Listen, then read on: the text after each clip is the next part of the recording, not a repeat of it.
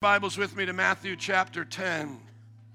God has locked and loaded us for a new season. It's time to go so we can grow. You need to be able to look at your job and say, It's time to grow, go so we can grow. You need to look at your family and be able to say, It's time to go so we can grow. Nothing now remains the same. It's a new season in the natural. How many are happy for the sun to be out? Amen. I caught up with some of my gente. I got dark, but uh, the only thing is, is I'm peeling now. So pray for your gringo pastor. You know, white people, we love tans, okay? What y'all have naturally, man, that, that beautiful buttery brown skin you got naturally, I got to sit out in the sun to bake to get. And, uh, you know, for us and my kids, man, we love the sun, and it's so good to be back here. I'm glad that the elders and deacons said, Pastor, we're ready to rock and roll. We don't need you to take more time because I'm ready to get into this. Somebody say, I'm sending you.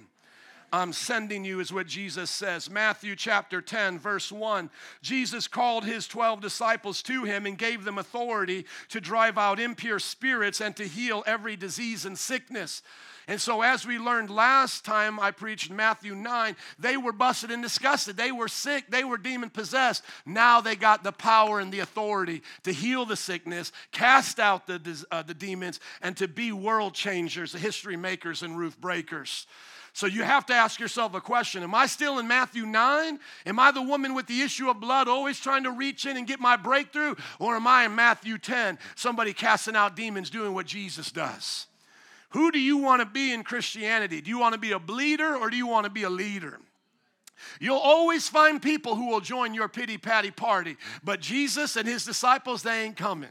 They're going to write, you know, how we get these Facebook uh, event pages, like we have one for Boricua Fest. It's on my page, it's on the church page. Go check it out, click going. But you need to click to the, the world's pity patty party, not interested.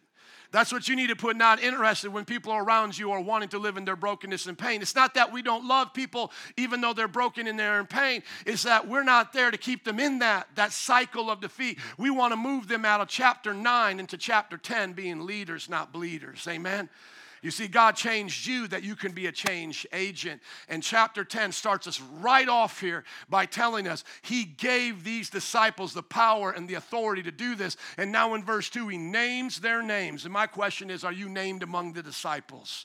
Not are you named among the worldly, not are you named among the success of the successful people of this world, but are you named among the disciples? That's the most important place you can have your name is with these disciples right here. And that's why we count you here because people count. Why do we count disciples? Because people count. And right now we have more disciples than we've ever had at any time in the church, and you are a part of that movement, male and female. Now we know that he picks 12 because that represents the 12 tribes of Israel, and he picks men because those were the representative of the leaders of their home. But as we read through the Bible, and by the time we get to the book of Acts, where the Holy Spirit's being poured out, 120 disciples, the women are there, and cannot hear an amen? Amen. So we believe in men and women having the Holy Spirit to be disciples, priests, and prophets to this nation. But here their names are Simon who is also called Peter, his brother Andrew, James, the son of Zebedee, and his brother John. So, two sets of brothers. Philip and Bartholomew, Thomas and Matthew the tax collector, James, son of Alphaeus, and Thaddeus, Simon the zealot, and Judas Iscariot, who betrayed him. Isn't that something how Judas was known as a betrayer? Do you want to be known as a betrayer in your life? You can be known as that, as a divider, as a betrayer. I thank God that my reputation over 20 years of ministry, I'm not known as a church splitter. I'm not known as any of a messy person. Over 20 plus years, I'm not a betrayer. I, am happy that in 14 years of marriage, I've been never known as a betrayer of Nancy Vodostik. Can I hear an amen? Is there anybody here that does not want to be known as a betrayer? Can I hear amen? It's easy to betray. It's hard to be loyal, isn't it? Anybody can trip and fall down a hill, but can you climb up the hill? Are you listening to me? Anybody can trip and fall down in a marriage. That's easy. Stupid is as stupid does. But can you walk up the hill of marriage and hold your integrity? Anybody can look good doing something for a few days, man. Anybody can look like they're surfing for a little bit until that wave comes. You see, life is going to hit you a bunch of different ways, and you got to determine what kind of character you want.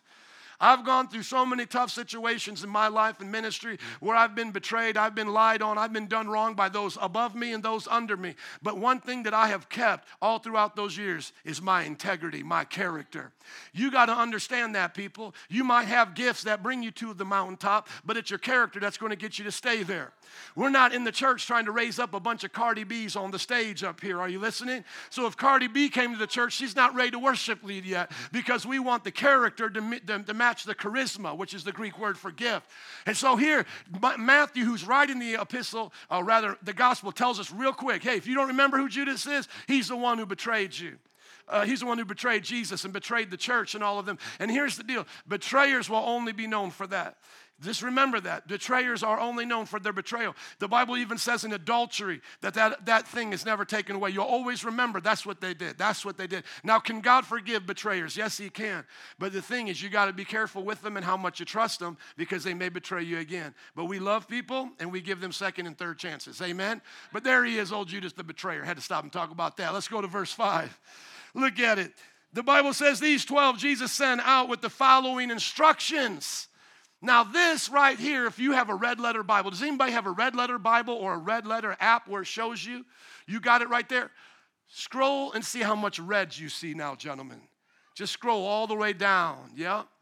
How much of that chapter is red? All of it, right? All from this point on. You want to know why? Is because Jesus starts talking. When Jesus starts talking, disciples start listening. Have you ever been in an argument with somebody and you said Jesus said, but they didn't listen, they just kept going? Okay, those are kind of people that you don't want to really spend a lot of time around, right? But when Jesus start, starts talking, how many know we start listening? And so when Jesus starts talking right here, we have got to take this seriously. We cannot now argue with Jesus and go, but, but, but, but, but, but, but. No, no, no. It's what Jesus says that goes. And so when a pastor or a leader or your friend brings you the red letters of Jesus, and if something out of your heart goes, but, but, but, but, but, but, no, you need to get your big old butt out the way and get a good yes. Can I hear an amen to that? Say, Yes, Lord, I'm listening. So now from this point on, it's all red letters. Listen to what Jesus does. Let me prep you for this. There's going to be two parts of his talk. The first part is going to be what we call a short term mission trip. Now remember, Jesus is with them three years, three and a half years to be technical. And so he now is going to start sending them out to bring them back, to hang out with them, to send them out, to bring them back. He's going to give them practice before he actually leaves once and for all after the resurrection and ascends to heaven. In the middle of this, he's going to switch from his short term talk to his long term talk. What's going to happen after he leaves? I'll explain that as we read it so you can understand more. Do not go among the Gentiles or enter any town of the Samaritans, but go rather to the lost sheep of Israel. How do I know that's short term? Because in Matthew 28, it says, Go into all the world. That's the long term message. During Jesus' three and a half years, he didn't want them going off to India. He didn't want them going down to China. He didn't want them going to Africa yet. He wanted them to stay right there in that area and specifically reach the Jewish people. That's how I know it's short term because Matthew's not going to contradict himself. And just put up Matthew 28 19 so you guys can see here how Matthew ends. He says, Go into all the world. That's going to be long term. We got to keep that in our mind because as we're going from short term to long term, there's going to be some things that don't apply to us today because we're in the long term vision. So he says, therefore, go and make disciple of how many nations? All nations. So you see, at some point, you had to get out of that area. But let's go back to the notes. Very simple. Don't go to those guys yet. Don't go to all nations yet. He's saying, stay in the area, stay right around here, and go find the Jewish people. As you go, proclaim this message the kingdom of heaven has come near. Heal the sick, raise the dead, cleanse those who have lepers, a leprosy, drive out demons, freely you received, freely give. Can I hear an amen to that? So that's what they're going to go do. They're going to go do the work of the ministry. We're going to do the same thing in the long term, but this is for them in the short term. Here's another indication that I know it's short term. Look at verse 9. Do not get any gold or silver or copper to take with you in your belts. No bag for the journey or extra shirt or sandals. Don't even bring your chanclas. Are you guys get don't even bring you gonna walk on dirt. Don't even bring your chanclas or a staff, for the worker is worth his keep. So this is literally how he wants them to go. He wants them to empty their pockets He wants them to take off their sandals. He wants them to get rid of their walking stick because that would help you on a longer journey. If you go to hiking trails, you'll see people doing that. It helps you, you know, bear your weight a little bit. Get rid of your staff, no bag, and just go start preaching like this. How many know that's a that's a lesson right there to learn if you're a good preacher or not? Because if you're not a good preacher, you don't get sandals. You don't get something to eat. You've got to preach well enough to where people are going to take you in and say, Man, rest those feet a little bit. Well, I'm going to wash your feet. Let's clean you up. I'm going to give you some food. And so he's teaching them in the short term, this is how you're going to do it. Now, how do I know that's not long term? Because they start wearing sandals eventually. Uh, you know, Paul starts riding horses or, or, donkeys, you know. They start bringing money with them. Paul's collecting the money as he goes and travels, and they bring extra clothes with them because even back then, you know, you would stink if you only had one pair of clothes. Are you listening? Right? And so, what he's teaching them on this short term mission trip, we don't know exactly how long it was a week, two weeks. He's teaching them, you're going to learn to live by faith. Now, we're not in the short term mission plan. We know we're not there. We're going to all nations. We have shoes. How many are glad you have shoes and chanclas today? Okay. And you have some gold. Anybody have any money here? Amen. You're not broke. Amen. You're not homeless. How many have a place to stay tonight? Okay, good. Okay, so we're happy to be not in the short term plan. Though still today, some missionaries do this when they go to unreached people groups. They will leave everything behind and go into the deep parts of the jungle, into the desert, to, the, to where no one has been reached before. And they'll come there very humbly, okay? But where do we, uh, what do we get out of this? Where do we find our application? Is that when we do ministry, when we're going and praying for the sick, healing the, the leper, doing all that God called us to do, preaching the gospel, we don't rely upon our shoes. We don't rely upon our gold. We don't bribe the people. We can do community outreach, but we don't bribe them. It's not like, hey, you know, come get this, come get this, come for free, and all this, and then we'll give you a little Jesus at the end. The idea is we're giving you a hot dog because of Jesus. We're, we're giving you the gift card because of Jesus. And so we're not using that as our bait and switch, as it were. And so it says now in verse 11 whatever town or village you enter, search there for some worthy person and stay at their house until you leave. As you enter the home, give it your greeting. If the home is deserving, let your peace rest on it. If it is not, let your peace return to you. So there's going to be some people, you know, you knock at the door and say, hey, man, can I stay here for a little bit and preach the gospel to you? They may say, no, you're crazy. We don't want you here. Slam the door. And then the Bible says, now take your peace with you and go on. Okay? Now, the Bible says in verse 14, let's keep going. If anyone will not welcome you or listen to your words, leave that home or town and shake the dust off your feet. You're not even technically at this point shaking dust off your sandals. You're shaking the dust off your feet. Does everybody get the picture of this? I mean, you're literally going back to the town uh, square going, okay, y'all ain't worthy of this. I'm going to the next one. Who's going to give me a place to stay? Who's going to give me something to eat so I can keep preaching? Y'all didn't want it. I'm moving down to the next one. What great faith it took to be these kind of disciples. What great faith it now takes for us to humble ourselves with our great resources and live like this again. Though we don't technically have to do it all the exact way, we need to learn the principle, which is I should be willing to preach the gospel to people and see where I can build the church until someone wants it. And that's why I choose the spots I go to. Is Logan Square better than, than Wright College? It is right now. I feel like I've shaken the dust off of Wright College a little bit because when we were out there, it was a little cold, but it was hard to get people to stop. At Logan Square, I'm getting a lot more people to stop. So the principle is for me, I only have so much time in a day to go witnessing. I want to go where there's the most amount of people who are receptive. You get that? Can I hear an amen to that? So don't keep trying to invite the same people to church. If they've told you a hundred times no, pray for them. Let them know the invitation's there. Don't give up on them. But go to somebody else. Go to another lunch table, young people. You've already invited your friends at your lunch table. That's fine. Now go to the lunchroom this Monday and go, what table am I going to sit at and make new friends with? Hey guys, empty chair. You mind if I sit here? Cool. My name's Jason, man. I'm a leader of Christian Club. Just want to see if I could talk and eat with you guys, hang out and talk about Jesus. Oh, blankety, blankety, blank. Okay. Shake off the dust. Hey, what's up, cool jocks? I'm to sit at your table. My name's Jason. Keep going from table to table until someone receives you. That's a perfect example of this, isn't it? Same thing with your coworkers. Hey, Bob, you want to go out? You know, you don't even have to do a bait and switch because you might just say, Hey, Bob, can I buy you lunch? And Bob will come for the free lunch, and then here's you talking about Jesus. It's almost like you tricked him. No, just go, Bob. Hey, can I take you out for lunch? Tell you about Jesus? No, okay. Uh, you know, Mike, you want to go out for lunch so I can take, talk to you about Jesus? No, okay. You you find the person who will let you take them out to lunch, and then you talk to them about Jesus. Same thing with your neighbor going around the neighborhood. Hey, let's get you to come to a life group. You want to come to a life group? No, no, but you know, I, I already know what you guys are doing. Okay, let's go to the next one. Let's go to the next one. Let's go to the next one until we find somebody who comes. Shake the dust off your feet and keep preaching. Now look at verse 15. Here is serious Jesus. What does Jesus say here? Truly, I tell you, it'll be more bearable for Sodom and Gomorrah on the day of judgment than for that town. How many know about Sodom and Gomorrah in the Bible? What happened to them? Fire and brimstone came down and blew the whole place up.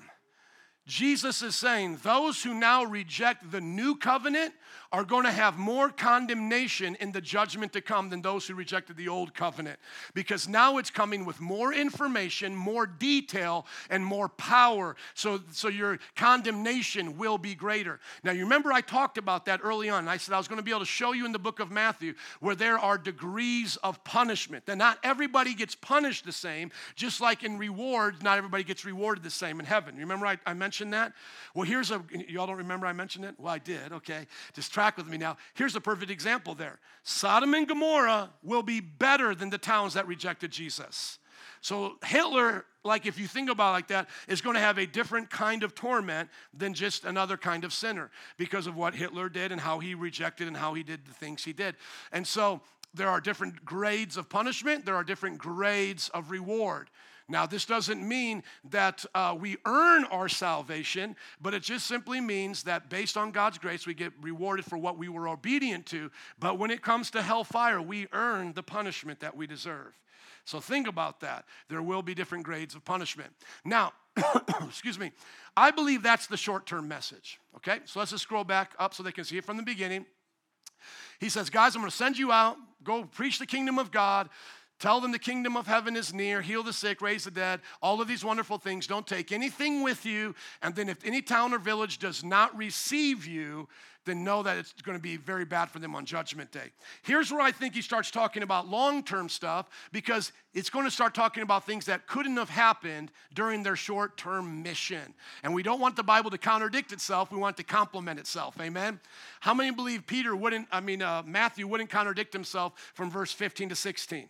How many trust the word of God that way? Okay, so we have to read it intelligently.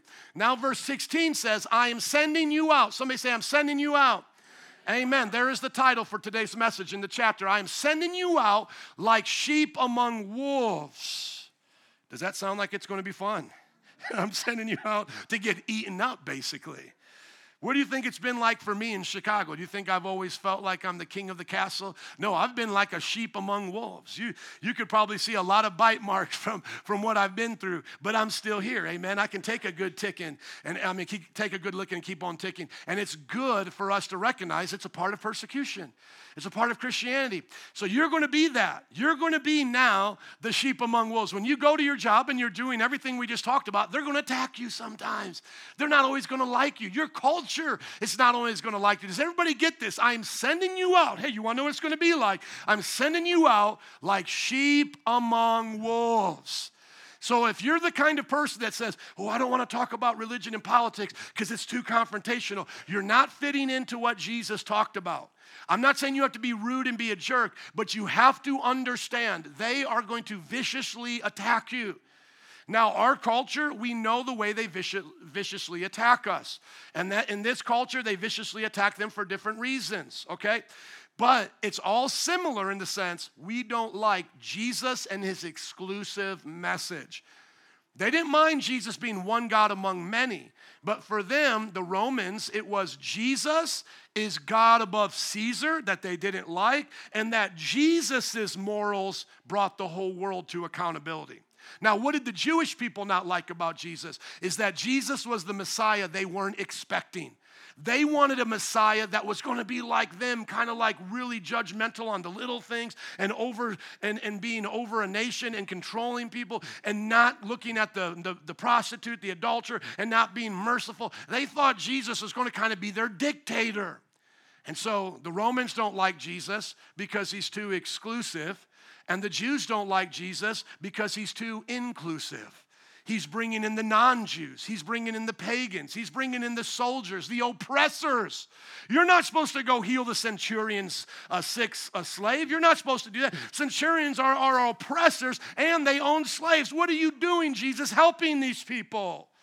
You see, Jesus is not approving of their behavior or their oppression in any way, but he's simply saying, I'm opening up the gate wide enough for all of them to come in. He says, I'm sending you out like sheep among wolves. Remember, they crucified Jesus.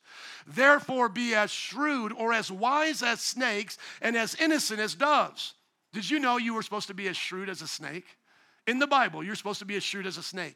That doesn't mean be a sneaky little snake. Sneaky little snakes go behind your back and spread lies or gossip. Sneaky little snakes are dishonest. You're not supposed to be a sneaky little snake, you're supposed to be a shrewd snake. How are snakes shrewd? They come in a way that you don't see them. How many have ever been outdoors and saw a snake after it had already saw you? How many of you have been outdoors and had to deal with a snake that was hard to get a hold of? Maybe you tried to get it like a pet for, for your kids, like I try to do with my kids. Does anybody here try to catch snakes for their kids? Okay, I guess I'm weird, but that's all right. Once again, the gringo pastor does things that are unique. Amen. Okay. You know, got to put it out there every now and then, right? So I was in Louisiana. I tried to catch the snake for my child. You know, we are going to do that, but it was hard to get. What he is saying, what Jesus is saying here is not be like the serpent, the devil, who's a liar, who's a gossiper, who's a deceiver, who's a betrayer. No, no, no. Don't be like that. Be like a snake that is shrewd and wise, someone that sees things before other people see them, someone that can move silently but bring a lot of change quickly, someone that is wise. And then he says, Be as innocent as doves. When we see doves, we see purity. Even the Holy Spirit came in the form of a dove. And so, in our shrewdness, in our ability to see the culture and attack it in ways that bring down its worldview, but loving the people, we are innocent of the sins of the culture. In other words, we don't fight bitterness with bitterness. We don't fight jealousy with jealousy. We don't fight perversion with perversion. You ever heard of somebody telling you, I heard this before they tell you a story? You know, my spouse, they cheated on me. So you know what I did? I went and got back at them and I cheated on them. Have you ever heard those kind of stories? You see, that, that's, that's being foolish. The Bible says, be shrewd Maybe your wife or spouse or husband did cheat on you, so be shrewd and help figure out do they want to stay with you or be with that person. But in your working through the issue with your spouse, be innocent of anything that they have done. Can I hear an amen to that? And we are to do that with the gospel. Look at verse 17. Be on your guard. You'll be handed over to local councils and flogged in the synagogues. How do I know it's not short term? It had to change to long term because that never happened between the times they would go out with Jesus before he was crucified. There's no story that they were ever attacked or captured. That only happened after Jesus ascended to heaven in their long term missions. Can, can I get an amen from that? How many understand short term and long term? Amen. It's my job to help you understand the scriptures, okay? Be on your guard. You'll be handed over to the local synagogues, uh, local councils, and be flogged in their synagogues. That happened in the book of Acts after Jesus ascended. On my account, you'll be brought before governors and kings as witnesses to them and to the Gentiles. See, now it's no longer just this nation, it's all the nations. And Peter and Paul and a lot of the disciples were brought before people like that. Verse 19, but when they arrest you, do not worry about what to say or how to say it. At that time, you'll be given what to say, for it will be not you speaking, but the Spirit of your Father speaking through you. How many saw the Trinity right there? Who saw it? Raise your hands if you saw the Trinity. Okay, I got a lot of work to do today. How much time do I have? So, y'all didn't see the Trinity? Y'all looking for the Trinity? We should be reading scriptures, understanding who God is. Who's the one speaking? Verse 19 and 20. Who's the one speaking? The Son, Jesus, okay? It says it will be given to you what to say. Uh, don't worry about what to say because the Spirit, who's the Spirit? The Holy Spirit will give you what to say. Where does the Spirit come from? Your Father. Who's speaking? Jesus. Who's going to give us the words to say? The Spirit by the Father. Isn't that something? Now you see the Trinity? Sometimes people say, oh, the Trinity, man, that's not in the Bible. No, it's very clearly in the Bible. There are three divine persons interacting with the world. That's why I said in the beginning, let us make mankind in our image, plural. And that's why at the end of Matthew, he's going to say, baptize them in the name of the what? The Father, and of the Son, and of the Holy Spirit. And haven't we already seen those three from Jesus' baptism? Jesus is in the water, Holy Spirit coming like a dove, and the Father is speaking from heaven. Let's keep going. The Bible then says, Brother will betray brother to death, and a father his child. Children will rebel against their parents and have them put to death. You will be hated by everyone because of me, but the one who stands firm to the end will be saved. When you are persecuted in one place, flee to another. Truly, I tell you, you will not finish going through the towns of Israel before the Son of Man comes. Now, can I tell you when the Son of Man came? In this way. It says you'll be flogged, you'll be beaten, people will start betraying you. But then it says the Son of Man will come, everybody get this, and you will not have even reached all of the towns of Israel. Well, let me ask you a question Has Jesus Christ come in the second coming? Has he come from the clouds of heaven? Yes or no? No, he hasn't come yet. But hold on. Have we gone to all the towns of Israel? We have. So, do you see the contradiction now if you don't know how to explain it? I'm looking at some of my pastors. I wish I could call on you to see how you would explain it. He says, You'll be persecuted, you'll be hated, and I tell you, you will not finish doing this assignment by the time I come back. Well, it's been 2,000 years. All of Israel has been reached. Now we're reaching the othermost parts of the earth. We're reaching all the parts of Asia. We're reaching all the parts of Africa, Latin and South America. And yet, Jesus still hasn't come back. We're waiting, of course, for all the world to hear. What does this talk about when it says, when the Son of Man comes? In 70 AD, Jerusalem was ransacked by the Romans, and the Jewish religion at that time was ended once and for all. You might say, well, there are still Jews here today and they practice their religion. There could never be a true Jew after 70 AD. Can I explain that to you? The Jewish people had to have a temple. The temple must have sacrifices. In Hebrews, which is an epistle written to the Hebrew people, the author says the old covenant is about to entirely pass away. When did it pass away? When that temple was destroyed. Now, today, you have Jewish people by descent, love them. You have Jewish people that keep parts of the law, but listen, there are 613 laws that the Jewish person must keep. How many of them do you think have to do with the temple? Hundreds. Hundreds. It's impossible for them to keep about a quarter of their religion, and that quarter was the most important. So, what does that mean? That means Jesus came through the judgment. When you read the book of Isaiah and Jeremiah, it's Jesus coming in judgment. He even calls the Assyrian army his army. He even calls the Babylonian army his army. He takes it that serious. He even calls Cyrus, as some people now like to compare Donald Trump to, like a Cyrus figure, if you've ever heard that. Some of you I know might, have, might be aware of that. He even used Cyrus, this wicked king, and called him my king like a David title, will do X, Y, and Z, but it was all judgment. What am I saying this to you for? God can come either as Savior or as Judge.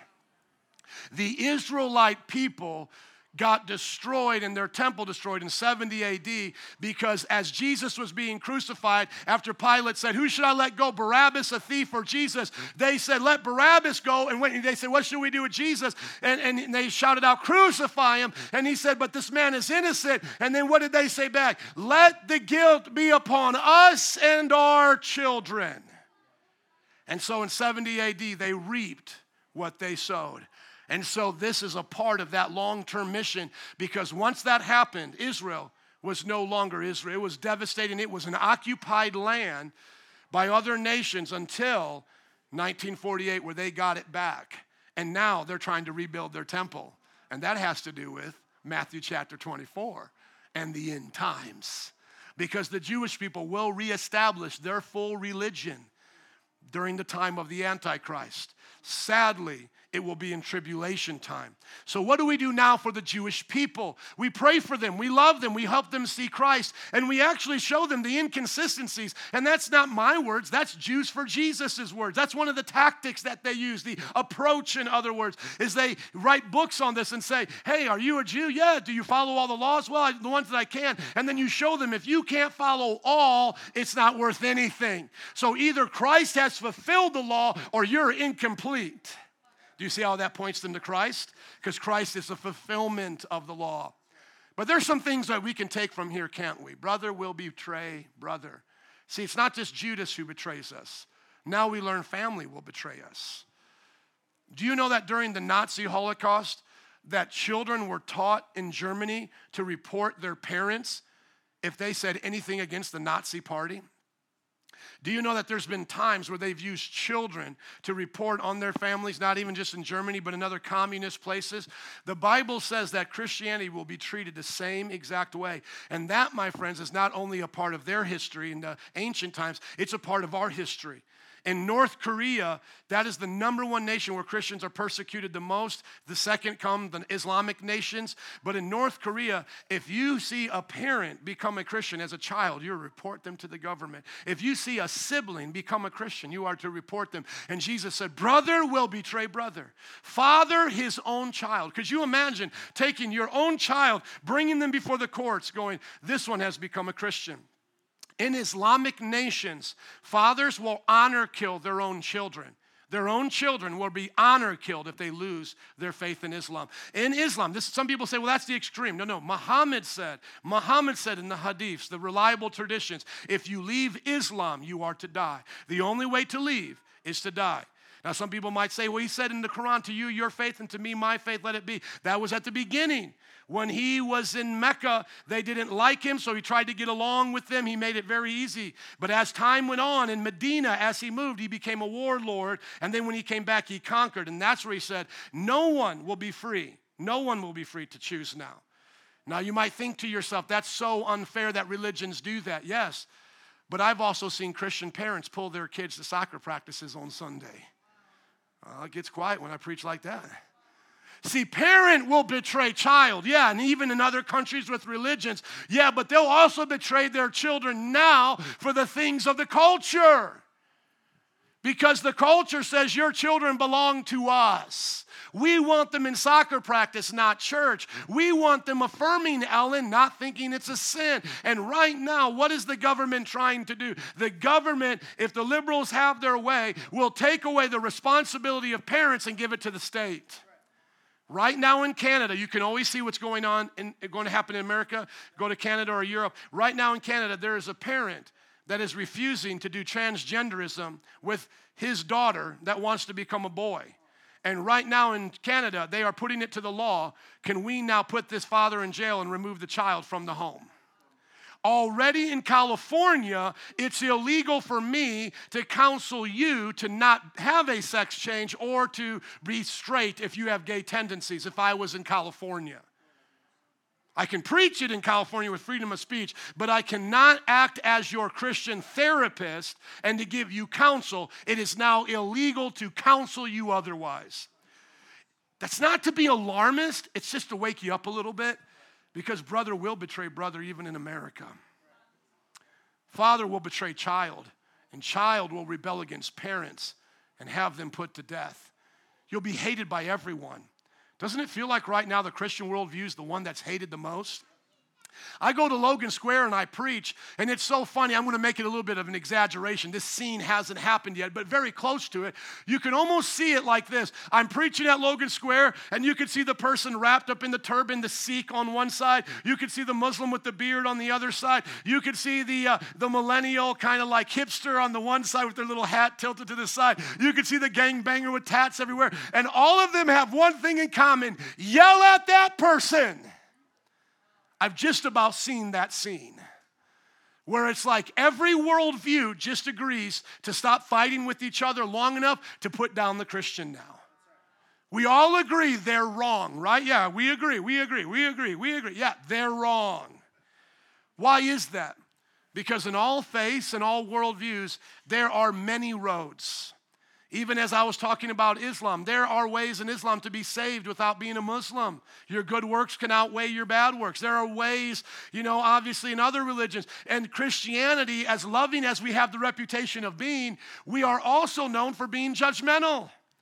And it's not judgmental in like the snooty way, it's the exclusive judgmentalism where we make judgments on other religions.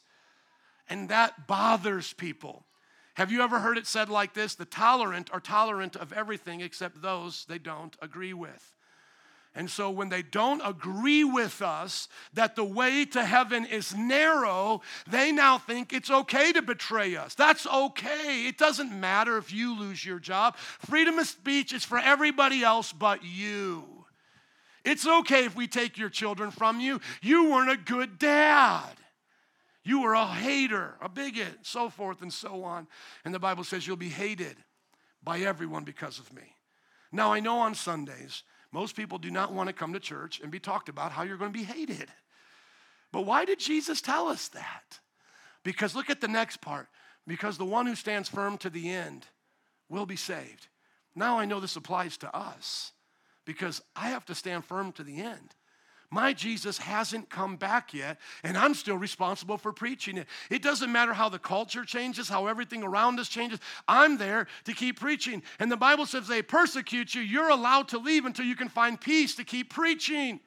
And the Bible says that would, would happen to them and Jesus would come even before they went to all the towns of Israel. And we know that happened in 70 AD. They hadn't reached all of Judea yet, yet they were forced to leave that land because the Romans sacked that country. Now let's go to verse 24. Because there may be some of you here that can say, Pastor, I think I can do this better than Jesus. You know, Jesus and his disciples, they got persecuted, but I'm not going to get persecuted. I'm nicer than Jesus. I have a way of not being confrontational. Look at what Jesus says The student is not above the teacher, nor a servant above his master.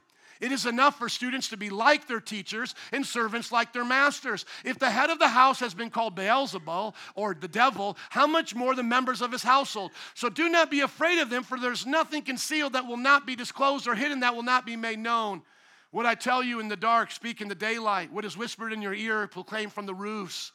Do not be afraid of those who kill the body but cannot kill the soul. Rather, be afraid of the one who can destroy, destroy both soul and body in hell.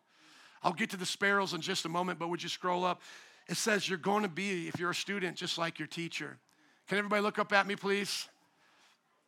If they block me on Facebook, they're going to block you eventually too. If they don't like you, if they don't like me, they're going to eventually not like you because I'm your teacher, right? Now, if you say, Joe, I'm nothing like you, then why am I your teacher? Go to another place where it's like your teacher, right? And so, who's my teacher? Who's all of our teachers? Jesus. He's our teacher and the apostles, right? If they don't like Jesus, if they don't like the apostles, then they're not going to like us. That's why you always got to find it to be suspect if people allow you to be their friend after they've blocked everybody else. Think about that. What are they saying by that? What they're saying is, you're the gullible one I want to keep on a leash so I can influence you. I'll block Joe, I'll block this elder, I'll block this person, but I'm going to keep you on my feed so you can be gullible. That's what they think about you because they don't come to the teacher, they want to try to influence the student.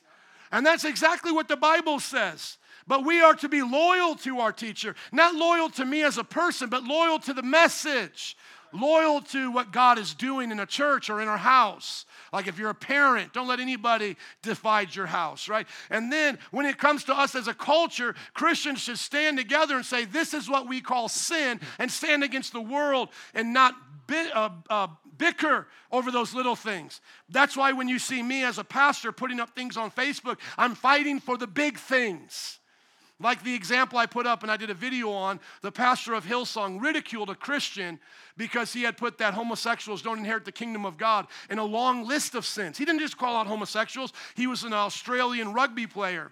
And he had a long list of sins, and the homosexual community got upset with him. The league fired him. He lost his contract of millions of dollars. I think it was $10 million. And here, this pastor of Hillsong's the biggest church in Australia, instead of saying, Man, I got my brother's back he, he said, oh, he was wrong. He was mean. He shouldn't have did it that way. He literally threw his brother under the bus so that he could look as the reasonable one, so that he could be back on Oprah's show. See, God have mercy. I know that we may not all say it the same way, but we should stand with our brothers and sisters who are truly preaching the gospel. You know, if Pastor Choco uh, is online and he's preaching, and I, and I actually had this situation happen to me. Let me mention one with Pastor Choco. I love him. So I was at uh, a place trying to get approval to start a church in Wicker Park to have a building, and the alderman, his name was Moreno, and we were talking, and that, and some of you have heard this conversation, and how the conversation started was Moreno said, What kind of pastor are you? Are you one like Choco? Because him and Choco had already gone head to head on other issues. And I said, What do you mean, am I like Pastor Choco of New Life Covenant who don't know him? And I said, What do you mean? He said, Well, he's against homosexuality and all of that. Now, listen to me. That's for me to get his, I'm in this meeting to get the approval for a building. I could have, you know, capitulated or kind of threw Choco under the bus and, and, you know, try to make myself look better. But it was an honor to stand with Pastor Choco in that moment. I stand with Pastor Choco. I'll tell you another story. It's actually one of our bad reviews on Google. If you find it, Someone came to our grand opening of the Irving Park campus. They had been a member of Chicago Tabernacle. Pastor Toledo, who was another man that I love, another church that I love, and he had come to visit us on the grand opening. This, this, this person used to be a member there, and he shook my hand, and you know, I'm talking to him after the service, and I said, "Hey, brother, how did you hear about us?" And literally, he just said, "I found you online. I loved you." I mean, it was great. And then just right at the end, I said, "Oh, have you been going to another church?" He said, "Oh, I've been going to Chicago Tab." And I just asked him, "Well, why did you leave?" And he just started railing against the church. Just started railing against it. This is God is my witness. I wish there was, I think they're in second service. Uh, well, Ricky's here. Ricky, do you remember this? Okay, he remembers. And I said, Well, hold on, brother. We can't say that against other churches. We don't talk that way against good pastors here. He goes, Oh, man, I, I mean, uh, you know, I appreciate what you're doing, but I got my own problems over there, you know. And he kept going. I go, No, no, no, no, no. I don't think you understand what I'm saying. For you to come back here, you have to repent now of what you're saying to him because I've already, about him, I've already heard you say these things. You got to repent to me now it got all weird and awkward. You can imagine, right? I mean, this guy's just, you know, like almost like meeting a person and they say they hate a pizza joint, you know? It's like he just thought he was going to flippantly say that. And then he, he got offended that I brought that up. And I, and I said, okay, brother, let me bring you into the office. And I brought in Ricky and some of the others. So imagine this launch of a new building, a visitor, and all he was doing was saying what he didn't like about Chicago, Chicago Tab. And now he is sitting in my office with two elders. And I now said to him, I said, Brother, if you do not repent now with these elders here, we're going to put you out of the church. He got mad at me. He said, Oh, you guys are just like the police. You guys defend each other even when they're evil and all that. I said, Brother, you've said no evil to me. You've only said your opinion of this man of God. You haven't done it the right way. Brothers, remove him from the church. They had to take him by the arms and say, It's time to go, sir. Yeah. That's the, Google, that's the Google review. Read it. They led me out there with his bodyguards and put me out the church. You know what? I said, Toledo owes me a lunch for that. But why was that? Why, why did I feel so compelled to defend Pastor Toledo? Because I understood that this is how they treat us. And you will not get me to turn on my brother. You won't get me to do that. I won't be divisive. I will not. I have differences, sure. We'll, we'll put out sassy posts, but you won't say things about men and women of God around me without being held accountable. And how many are glad that man's not in our church? Because how long would it take for him to find something out about me to come to you and talk some nonsense and not handle it the right way? You see, God said, the greatest opportunity you have is to be like your teacher. I hope I live an honorable life, that you're not ashamed of me in public, and that we can stand together in our doctrines and in our truths. So if someone was to come to you in your business and go, Hey, I hear you go to that crazy church. Do you believe these things? I mean, your pastor says all these, you could say, Hey, I believe every one of them because the Bible says it. Let's take it off the pastor and put it right on the word because that's our ultimate teacher. Amen? Now, notice this next. Thing. He says, Nothing's going to stay hidden, it's all coming out. So we better live right for God. And he says, make it known. Make it known what is told you in the dark. Where's that dark place, your prayer closet, where God is speaking to you in secret? What He's whispering in your ear? You're to shout from the roofs. And then now, I love Jesus. Highlight verses 28 and, uh, oh, just 28, please. Look at what He says. Don't be afraid of those who can kill the body.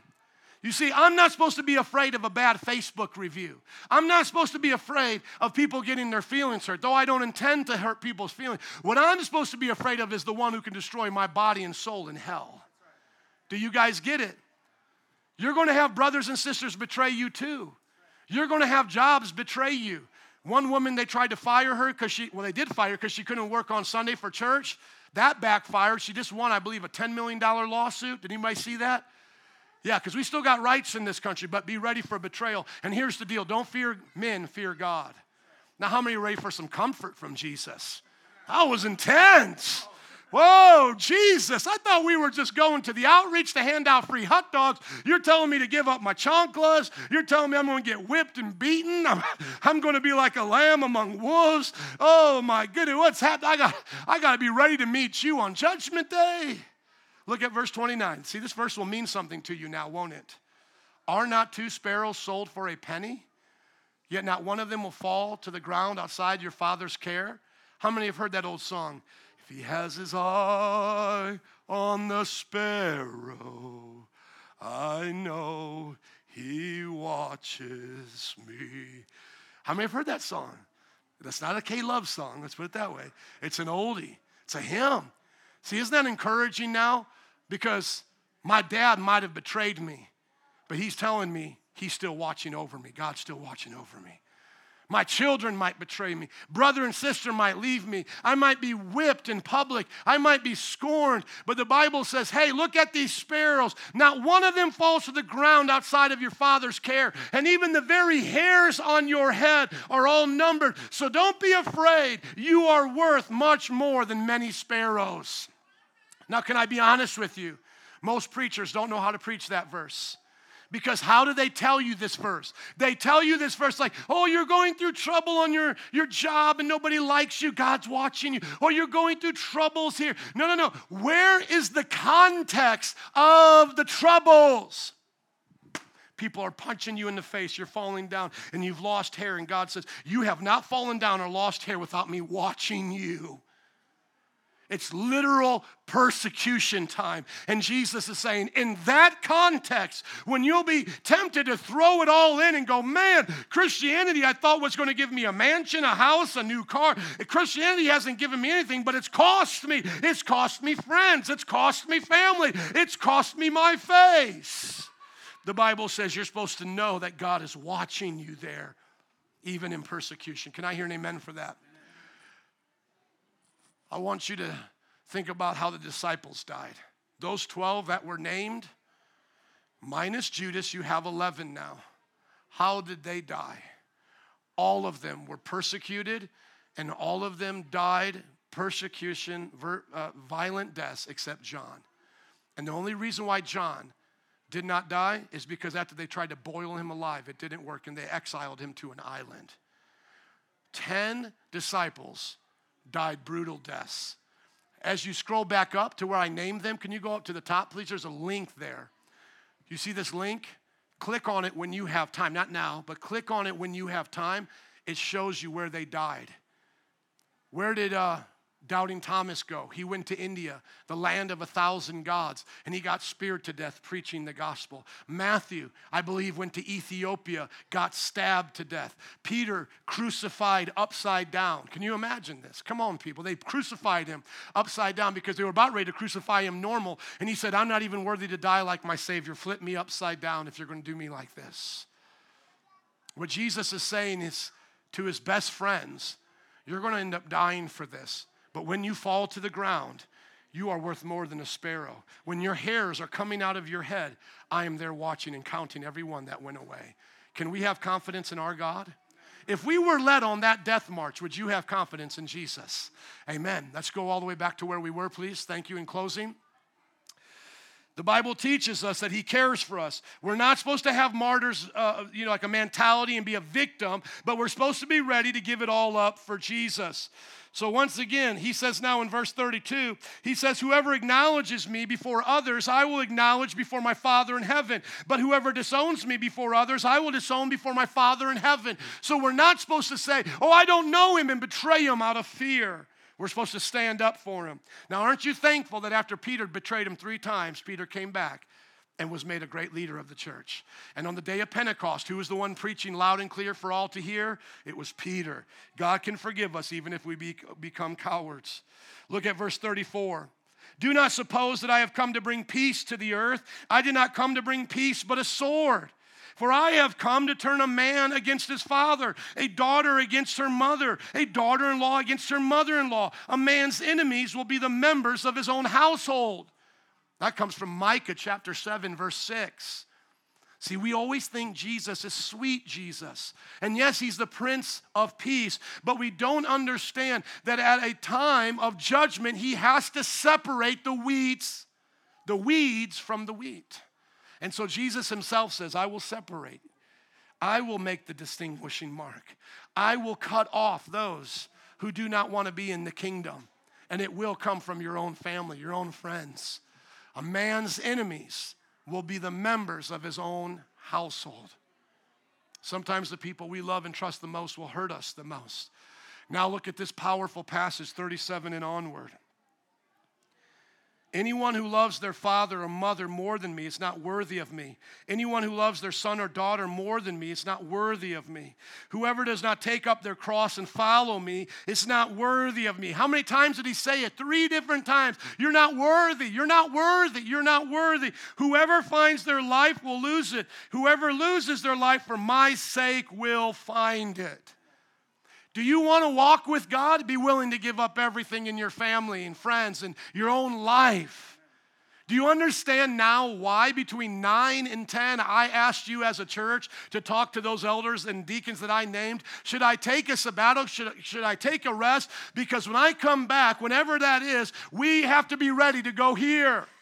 How are we going to break the 200s and get into the 300s as a church? How are we going to get to 500? How are we going to plant more campuses? We're not going to do it another way than this. This is the only way forward for us, friends. It's a place of war, not against flesh and blood, but against the powers and principalities of darkness that will try to fight the message. And they, those principalities, will try to use the closest people you love to hold you back. And Jesus is saying, You can't put anything before me if you want to be my disciple, even your own family, even your own life. But I thank God for this passage right at the end of chapter 10. Rachel, would you come, please? Verse 40 Anyone who welcomes you welcomes me, and anyone who welcomes me welcomes the one who sent me. Whoever welcomes a prophet as a prophet will receive a prophet's reward. And whoever welcomes a righteous person as a righteous person will receive a righteous person's reward. And if anyone gives even a cup of cold water to one of these little ones who is my disciple, truly I tell you, that person will certainly not lose their reward. Would you do me a favor and shut off that light there for me, please? Thank you. What I love here at the end is that we are told there will be people who will welcome us. You remember last week when I was preaching about being at Logan Square, there were some Christians that said amen as they heard me out there preaching. When you share your faith, there will be people who will receive it. And they'll receive rewards for that. So I know for many of you, it might be intimidating to go preach the gospel, to start praying for people, to cast out demons. That might seem so weird in your world right now. I mean, I know, I can just imagine some of you are going to catch a train tomorrow. You're going to go work downtown. You guys are going to be dressed nice and, you know, this corporate world. And you're hearing me talk about this apocalyptic persecution, this super intense environment. And you're going to be like total opposite of that tomorrow and you're thinking, how in the world does this apply? Watch, watch. Start sharing your faith, and you'll see how it applies. Because before you know it, there'll be some coworkers that get upset. You didn't do it on the job. They can't sell Plexus there, but they'll take you out to lunch and tell you about Plexus or, or their thing. You know, they can't really talk about sports when they're on the clock, but they'll talk, you know, they'll talk about that. And so you're going to make an opportunity to start talking about Jesus, and then instantly, what are you going to feel? You're going to feel that pushback.